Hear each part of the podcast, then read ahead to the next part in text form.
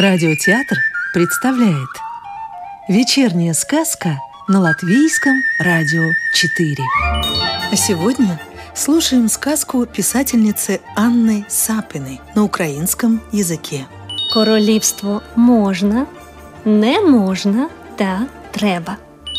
В одному королівстві жила маленька дівчинка із двома гарненькими косичками. Їй страшенно подобалося все досліджувати. Але іноді деякі речі, які хотілося їй зробити, були небезпечними. І тоді втручалося «не можна». У відповідь із «не можна» виходили сперечатися злість, обурення та незгода. А якщо це не допомагало, на поміч їм приходила істерика. Але «не можна» чітко дотримувалося своїх правил. Не можна брати незнайомі речі. Не можна йти з незнайомими людьми. Не можна перебігати дорогу на червоне світло. Не можна ображати тварин. Не можна гратися із розетками, вогнем та побутовими приладами. І ще декілька не можна. Але все ж таки не можна рідко з'являлося у королівстві. Частіше там керувала можна. І тоді дівчинка робила, що хотіла. Босоніж по вулиці бігала, по деревам лазила, солодощі їла, собаку та два котика завела і з друзями досхочу грала. Також іноді з'являлося «треба». Наприклад, після того, як дівчинка з'їла цукерки, «треба» завжди нагадувала їй, що після солодкого треба почистити зуби. Чи після вулиці треба помити руки. А також треба вчитися та піклуватися про своє здоров'я. Тут допомагало можна. Ось дивись, ти можеш обрати будь-який спорт, який тобі до вподоби. Танці, гімнастику, йогу чи навіть футбол чи карате. Але не можна нічого не робити. Спорт – це твоє здоров'я, втручалося не можна. У королівстві було одне важливе правило. Як тільки не можна розказували дівчинці, що щось робити не можна, відразу з'являлося можна та розказувала, скільки всього натомість можна зробити. Не можна їсти стільки солодкого, запротестувала не можна. Але можна натомість їсти фрукти, додавала можна. Не можна залазити так високо на дерева, знову командувала не можна.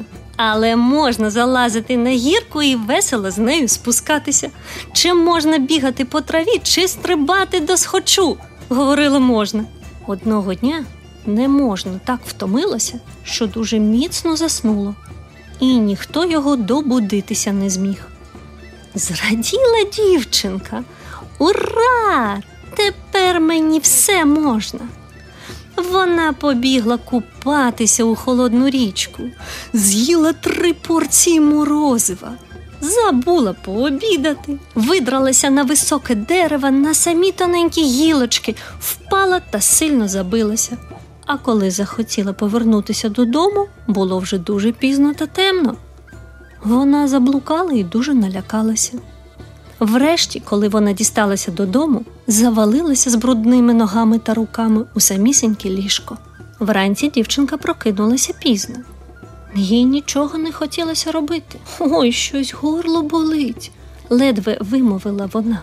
Горло запротестувало. Йому не сподобалася холодна річка. Живіт також заболів.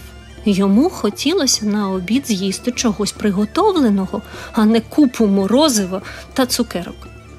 Заболіли і ручки та ніжки, бо вони були всипані синцями та подряпинами.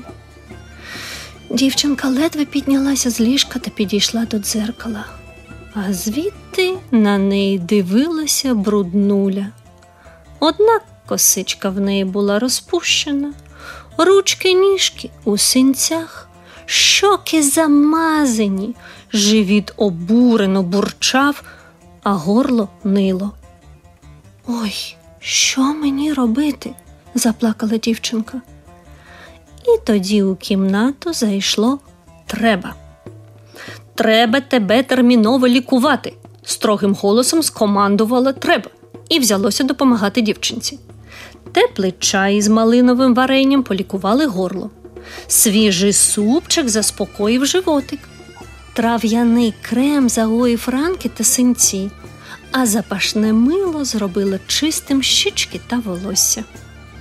Дівчинці стало краще. Вона змогла розбудити «Не можна» і більше на нього не ображалась. Бо тепер вона розуміла, що є речі, які ніколи не можна робити, бо вони можуть бути загрозою для життя чи здоров'я. З того часу дівчинка прислуховувалася до «Не можна» і «Треба». Але все ж таки більше дружила із «Можна».